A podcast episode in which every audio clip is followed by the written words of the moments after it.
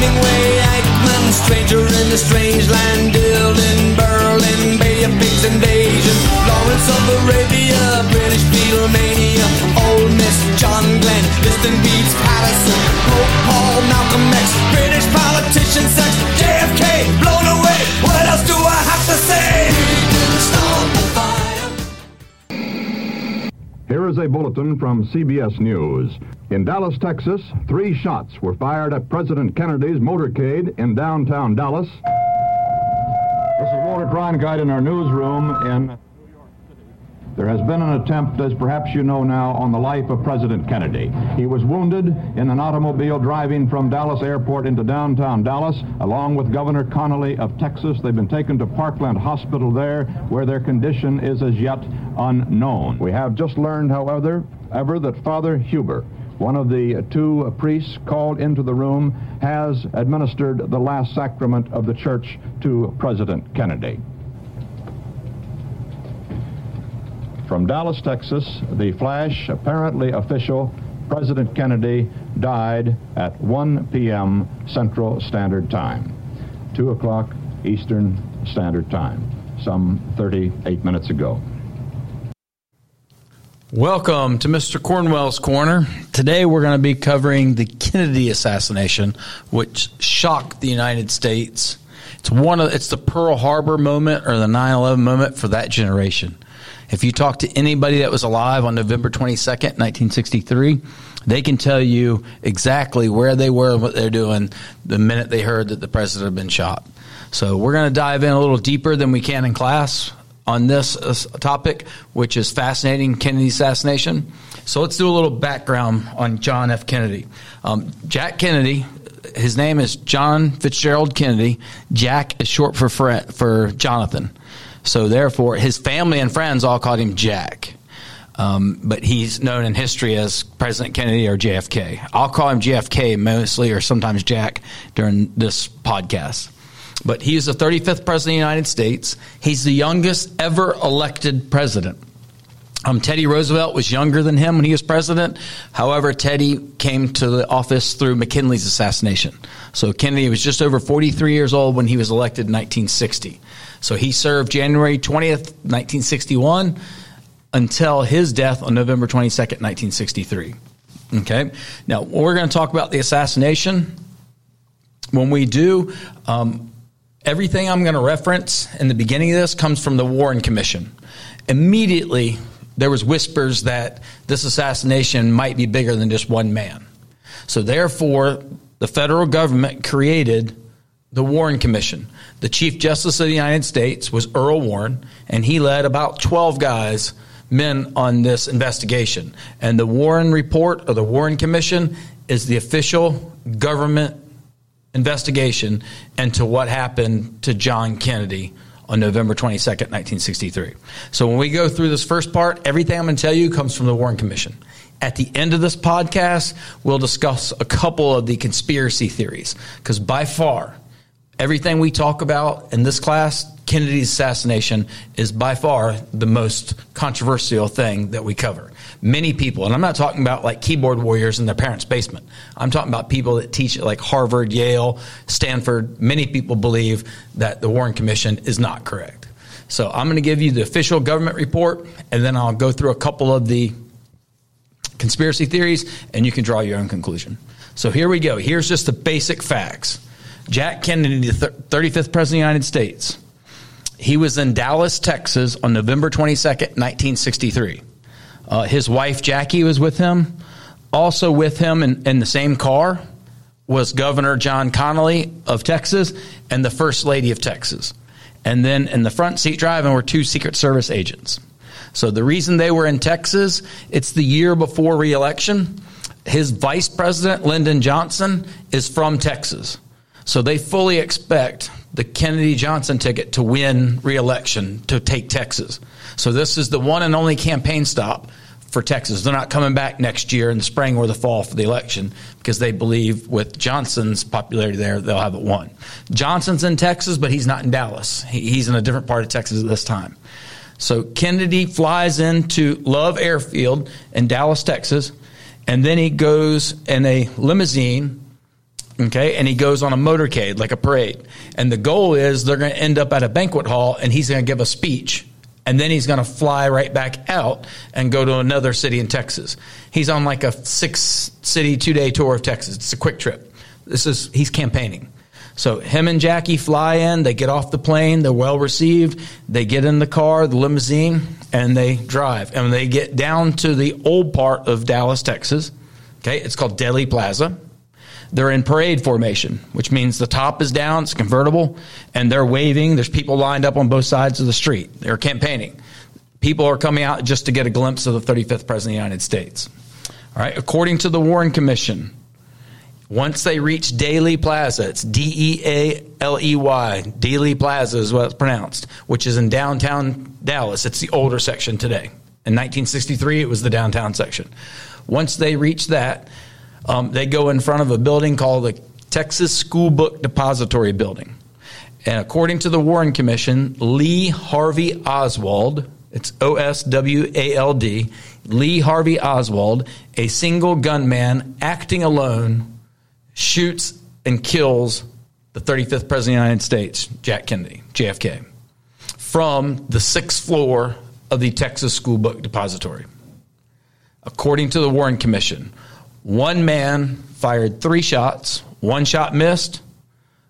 1 shot hit Kennedy in the back of the neck, the base of the neck, and came out his throat. And then the third shot, which was the fatal shot, basically took off the top part of his head, filleted the top of his head. And that's the one that was the kill shot. Kennedy never regains consciousness. Once he's shot, they speed off, and they go straight to Parkland Memorial Hospital.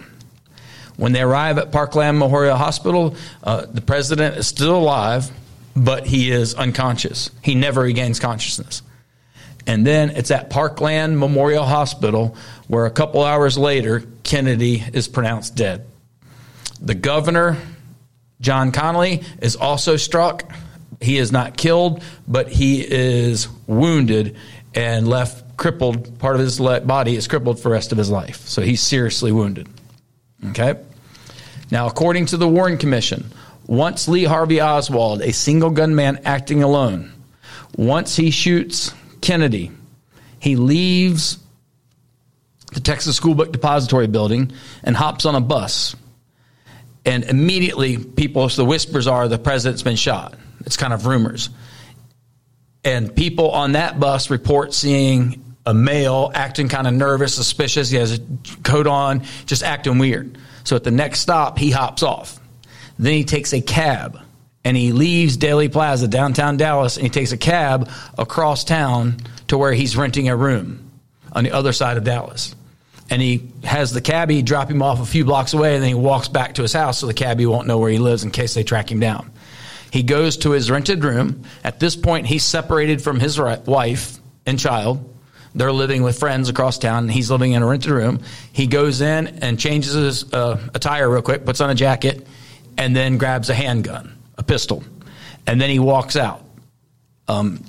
According to the Warren Commission, he had no real getaway plan, and he is simply, at this point, just walking around the streets. He's left Dealey Plaza, and where he's at now is where, like, it's not a subdivision, but it's like suburbs where there's houses, and that's where he's got a rented room.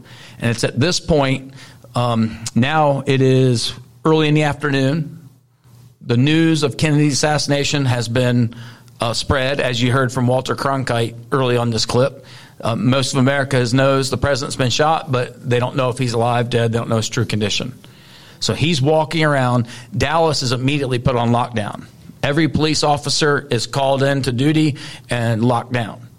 And where Oswald is walking the streets in this little suburb, there's a police officer by the name of J.D. Tippit. He is a Dallas police officer, and it's J.D. Tippit, T-I-P-P-I-T. Officer Tippit sees Oswald. Hold on one sec. Attention for the afternoon announcement. Seniors, please don't forget to go vote for senior superlatives. I'm going to keep on going. So Officer Tippit sees Lee Harvey Oswald. And he sees him walking down the road, and he notices him. And when Oswald sees Tippit, he quickly turns around and walks the other way. So obviously that draws the officer's attention. So Officer Tippit pulls this car up to Oswald. This is a street where people live. There's houses on it. And he rolls his window down, and he asks Oswald, you know, what's your name? What are you doing? And Oswald gives him a fake name, tells him he's just out for a walk. But he doesn't appear to fit in the neighborhood. Doesn't look like he lives in this neighborhood. Doesn't, you know, just doesn't fit. So officer tells him to hold on, and Officer Tippit gets out of the car and comes around. He's going to ask him for his ID and whatnot to prove who he is. And when Officer Tippit gets out of the car, Oswald takes out his gun and shoots and kills Officer Tippit on the spot. Then Oswald runs down the street, and he leaves that street, and he runs down to a business section just a couple blocks away. And when he runs down there, there is a place called the Texas Theater. It's a movie theater. And he runs into the Texas Theater, one movie theater. Well, while this is going on, there are plenty of people who are home that afternoon. They hear the gunshots, and they see the officer down. So the Dallas police get phone calls about an officer down being shot. The description coming from Tippit's assassin is much better than the description they got on the bus or anything they got about Kennedy. So, but at this point, they haven't put the two together yet. Officer Tippit's shooter and Kennedy's shooter is not put together yet. No one knows it's the same person. So what happens is the reports come that of what he's wearing, what he looks like. It's a much better description. While that's going on, the lady at the theater, Texas Theater, she's taking tickets. It's the afternoon, not very busy. Oswald does not stop and buy a ticket. He just runs past her. She hollers at him. He ignores her. And when he does, she calls the police to report this incident. And when she reports it, they ask for a description, and she tells him what he's wearing. So at that point, they're pretty sure that that's the same guy who just shot Officer Tippit. Within minutes, the Texas Theater is completely surrounded with Dallas cops, with FBI, with Texas Rangers. Everybody's on duty because Dallas is already on lockdown because the president has been shot at this point. So Lee Harvey Oswald is apprehended the same day, just a couple of hours later, at the Texas Theater by the Dallas police. And when he's arrested, he says the Dallas police brutally beat him. The Dallas police say he resisted arrest at the theater, and they had to take him into custody by force. So if you see his picture, he has like a swollen eye and a cut and a fat lip. Those happened at the time of his arrest. So Oswald is then taken to the local Dallas County police office, the precinct there in downtown Dallas. And that's where he's held for several hours. He's interviewed. At this point, he is the suspected killer of Officer Tippit. It's during this time that they start to put two and two together and realize that he is the same guy who shot the president of the United States. Now, when he's asked about this, Oswald never admits to shooting Kennedy. He says he did not shoot the president. In fact, he says he's a patsy or a fall guy, like he set up that he didn't do this. Okay? So what happens next is they prepare to transfer Oswald from the jail to a more secure federal prison. So they take him down to the basement to transport him by vehicle, and he's surrounded by Dallas police, by Texas Rangers. And when this happens, a local businessman by the name of Jack Ruby walks up to Oswald in the basement and shoots and kills Oswald. Oswald is taken to the same hospital that Kennedy was at the day before, Parkland Memorial Hospital, and he dies at the same hospital. Jack Ruby owns several businesses downtown Dallas. The most famous business he owns is called the Carousel Club. It's a burlesque hall or a strip club.